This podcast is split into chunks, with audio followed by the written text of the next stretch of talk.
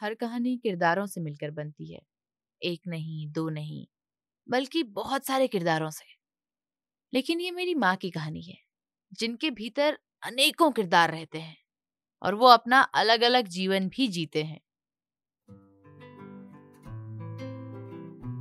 पेश है एक पहाड़ी लड़की।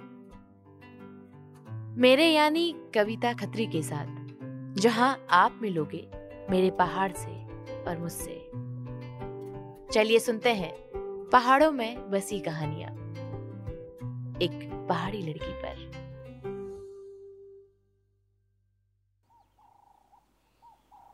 माँ हमेशा सूरज की किरणों के उठने से पहले ही जाग जाती है, जब मैं सपनों की दुनिया में खुद को उड़ता हुआ देख रही होती हूँ।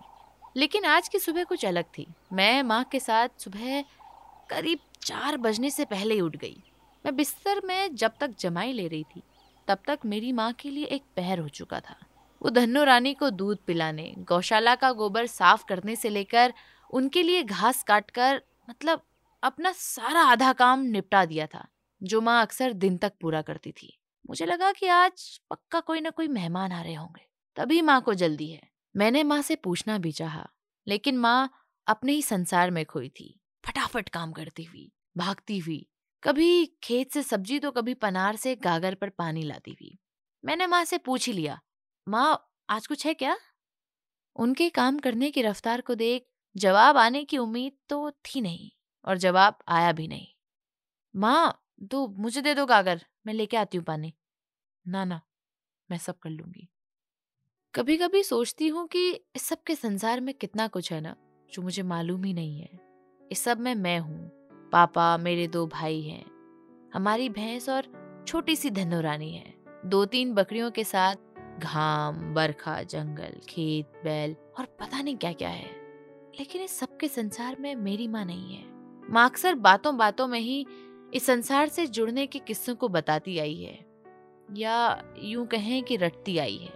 तुझे देखो, तेरी उम्र में शादी कर दी थी मेरी। इस तरह की हज़ार बातें। माँ चूल्हे पर लिंगड़े की सब्ज़ी बनाने के साथ साथ एक कपड़े पर सात आठ रोटियाँ लपेट रही थी। माँ, तुम कहीं जा रही हो क्या? हाँ रिंगाल लेने जा रही, तेरी चाची लोगों के साथ। मैं भी चलू? माँ ने कुछ नहीं कहा। माँ चुप रही। माँ, छुट्टी है आज मेरी, बोलकर मैंने अपने लिए सोल्टा निकाला और अपनी वाली दराती की धार तेज करने लगी। माँ भी तक भीतर ही थी। जस की तस चुपचाप। माँ? माँ पापा बुला रहे हैं। पता नहीं माँ ने सुना कि नहीं लेकिन कोई जवाब नहीं आया।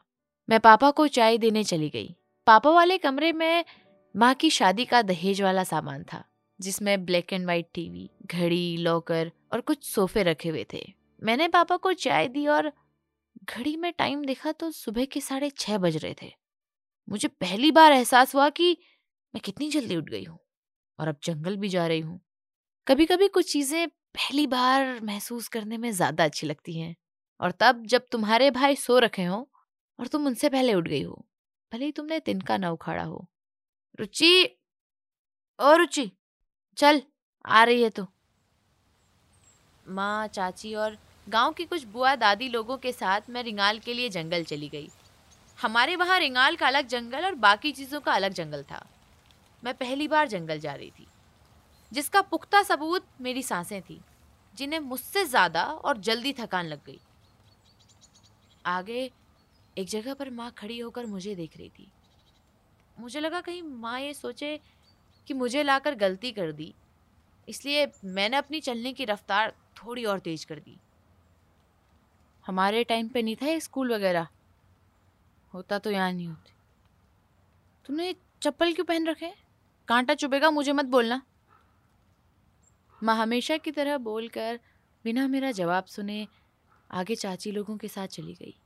वैसे मेरे जवाब में जूते खराब हो जाएँगे के अलावा कुछ और था भी नहीं। माँ गुस्सा थी मुझसे, क्योंकि ये बात माँ अक्सर गुस्से में ही बोलती थी। माँ अपने वक्त की आठवीं पास थी और माँ को इंग्लिश के अलावा सब आता था।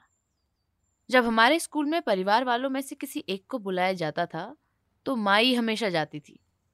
और उस दिन स्कूल जाने के लिए माँ मुझसे ज़्यादा खुश हुआ करती थी। और मैं हमेशा की तरह बोर। मैं पहली बार जंगल जा रही थी, इसलिए खुश थी। लेकिन मेरे अलावा बाकी सब लोग थके और निराश लग रहे थे। उनकी निराशा उनकी आँखों में थी। शायद उन्हें भी मेरी तरह हर रोज़ एक ही काम करना पसंद नहीं होगा। चार पाँच बैठ के बाद हम आखिरकार मंजिल पर पहुँच ही गए। जितना टाइम यहाँ आने में लगा, उससे कहीं गुना जल्दी सबको अपने अपने लिए रिंगाल की पुलियाँ बनाने की थी। शायद यह हर जगह होता है। जैसे मैं स्कूल जाने के लिए जितना देर करती हूँ, उससे कई गुना ज़्यादा स्कूल से घर आने की जल्दबाजी। माँ ने आदेश दिया कि तू बस रिंगाल की पुलियाँ गिन और उन्हें रस्सी पर बाँध। मैं रिंगाल की पुलियाँ गिनते हुए अपने चंचल मन में उन सब कामों की गिनती करने लगी, जिन्हें माँ बोलती है, वो सब कर लेगी। दिन के तीन बजे तक हम सब लोग घर पहुँच चुके थे। मेरा भाई खाना बना रहा था। मैं उसके बगल पर बैठकर अपने पाँव पर बनी उन ताज़ा रेखाओं को देख दर्द से रो रही थी। माँ ने गाय भैंसों को बाहर घाम में बांधा और मेरे दर्द को ऐसे नज़रअंदाज किया कि उन्हें पहले से मालूम हो कि ऐसा ज़रूर होगा। वैसे माँ को सब पता होता है। माँ एक थाली पर खाना लाई और मुझे पकड़ा दिया और मेरे बगल में बैठकर मेरे पाँव को दबाने लगी। वैसे मुझसे ज़्यादा रेखाएँ तो माँ के पाँव पर थी। वो भी पता नहीं कितने सालों से। वो माँ को जीवन के उन सारे कामों से मिली हुई अनोखी आकृतियाँ थी, जो कम होने की बजाय धीरे धीरे और बढ़ रही थी। उनमें पिछले कुछ सालों का जीवन था। पहाड़ों से बह रही गाढ़ गदेरों की धाराएँ थी। हर एक आकृति की अपनी अलग कहानी। अपने आप को खुद से दूर रखकर, मैं सब कर लूँगी के संसार में माँ का पूरा समय बीत जाता था। उस संसार में माँ खुद नहीं थी। केवल तीस साल पहले मिला हुआ वो सब था जिसको सहेजते सहेजते माँ सब कुछ करने लगी। गाँव घरों में रात शाम के छह बजे ही शुरू हो जाती है। माँ ने भैंस से दूध निकालकर चूल्हे पर चाय का पानी चढ़ा रखा था। पापा भी ऑफ़िस से आ गए थे। पापा ने हर रोज की तरह अपना बैग चूल्हे के पास रख दिया। मैं चाय के पानी के अनुसार उसमें चाय पत्ती और चीनी डाल रही थी। माँ ने बैग से भिंडी, बैगन, टमाटर और अंगूर के साथ दो सफ़ेद रंग के कागज़ निकाले। अरे वो कागज़ संभाल के रख दो जरा भर्ती के फॉर्म हूँ। पापा बिस्तर पर बैठकर चाय की चुस्कियाँ लेते हुए बोले हर किसी चीज़ की पूरी जानकारी मांगने वाली मेरी माँ आज कुछ नहीं बोल रही थी। किसके हैं क्या है क्यों है? शायद अभी भी वो स्कूल वाली बात से नाराज़ थी। पापा किस चीज़ के हैं? आंगनबाड़ी के हैं। पांचवी पास वालों के लिए आए हैं वो फॉर्म। मैंने बात को आधा अधूरा समझकर जितना जल्दी हो सके कहना सही समझा।